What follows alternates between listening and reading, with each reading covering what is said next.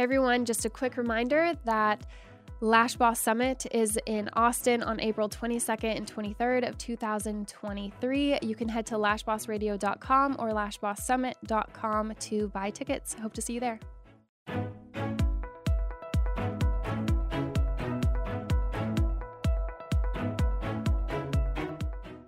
Everyone, welcome back to Lash Boss Radio. I'm Shelby, your host, and today we're going to talk about discovering your client avatar. So, this is basically your ideal client. And the reason why you want to discover who this avatar is or kind of pinpoint um, all of the traits about them and all of these things is because we want to know how to speak to them. We want to know where they're going to be. So it will help us kind of hone in on where we're spending our marketing dollars. So the way that I've done this in the past is kind of think about who out of my current clients do I want more of?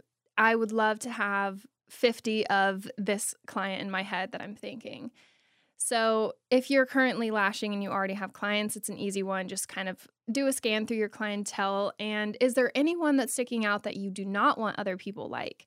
I think that sometimes when I'm going through exercises like these, I I start to think like, well, everyone's going to have the same answers, but the truth is they don't. Um, through teaching, I have gotten to license a lot of people here in Austin, and I'm starting to see how different everyone really is. And um, already, when they're bringing their models in, they're they're definitely bringing in a certain type, and it's it's kind of cool to see. So not everyone is the exact same, and we have to kind of figure out what clients are um, going to fit the best with us. And so, with this, this means that not everyone is your client. So, we don't have to just throw out these huge nets and hope that we just get anyone in. We're actually hoping to speak directly to a certain client and spend less money trying to speak to them. So, the first thing is scan your client list and see if there's anyone that sticks out to you. Let's say you don't have sorry, let me start that over. Let's say that you don't have a bunch of clientele yet. So you're not really sure out of your clientele who is your ideal client. So instead you're going to you're going to think about what would this person be like? How do they treat you? How do they treat your business? How do they like to book? How do they like to communicate? Are they somebody that is um, a texter and they want to book through that way? Um, maybe they book appointments last minute, or maybe they do it well in advance and pre book a lot ahead of time. So let's just think of like all of those characteristics of that person and how they would interact with your business. After you've kind of figured out an idea of this person um, and how they would interact with your business, start thinking of what does that person do for a living? And when I said earlier, I thought everyone was going to have the same answer somebody who's a professional and who, you know, has a job and works. Um, it might not be that for everybody because sometimes, let's say you plan on working from home and you have a bunch of kids. What if their ideal client is actually other mothers who that maybe they can provide like childcare or something during their appointment? Um, I did mention this one episode.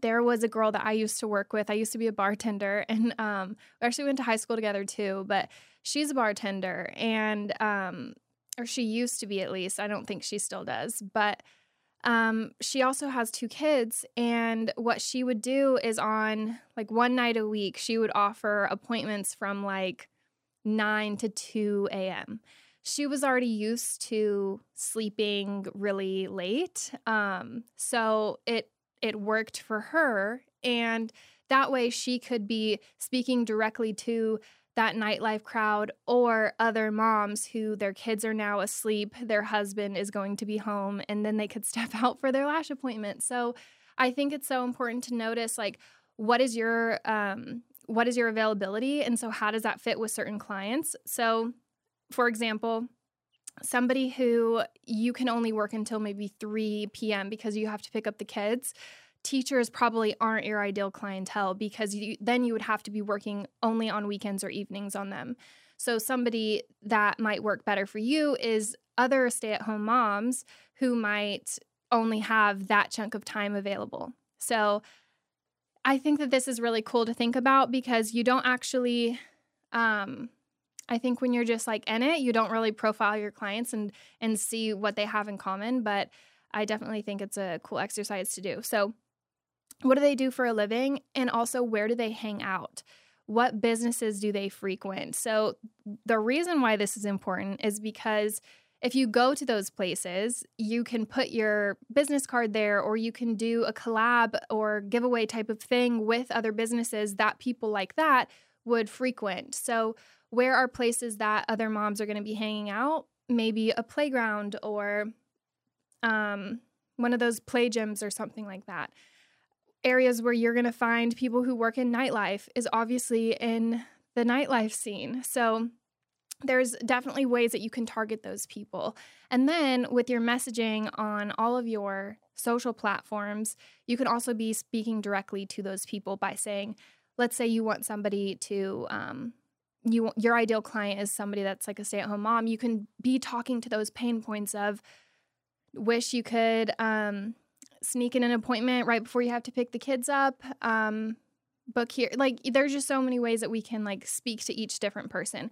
Let's say we are somebody that does want to do late appointments because we have that that works for us then we could be speaking to the pain point of you have all of this stuff to do during the day you have your kids and you wish that you could have an appointment a late night appointment. Well here you go. This is how this is how you're going to do that. And um, i think that that's a great way to start building your clientele with people that you're really going to build long term relationships with, and um, in the end, just have a stress free clientele. Now, if you have people that are in your clientele that are not your ideal client, that doesn't mean that you have to get rid of them because um, as long as it's fitting for both of you, it, it's fine. Um, but I always think that it's great to find people that mesh really well with you. So, hope this helped, and um, I'll be back very soon with the next episode.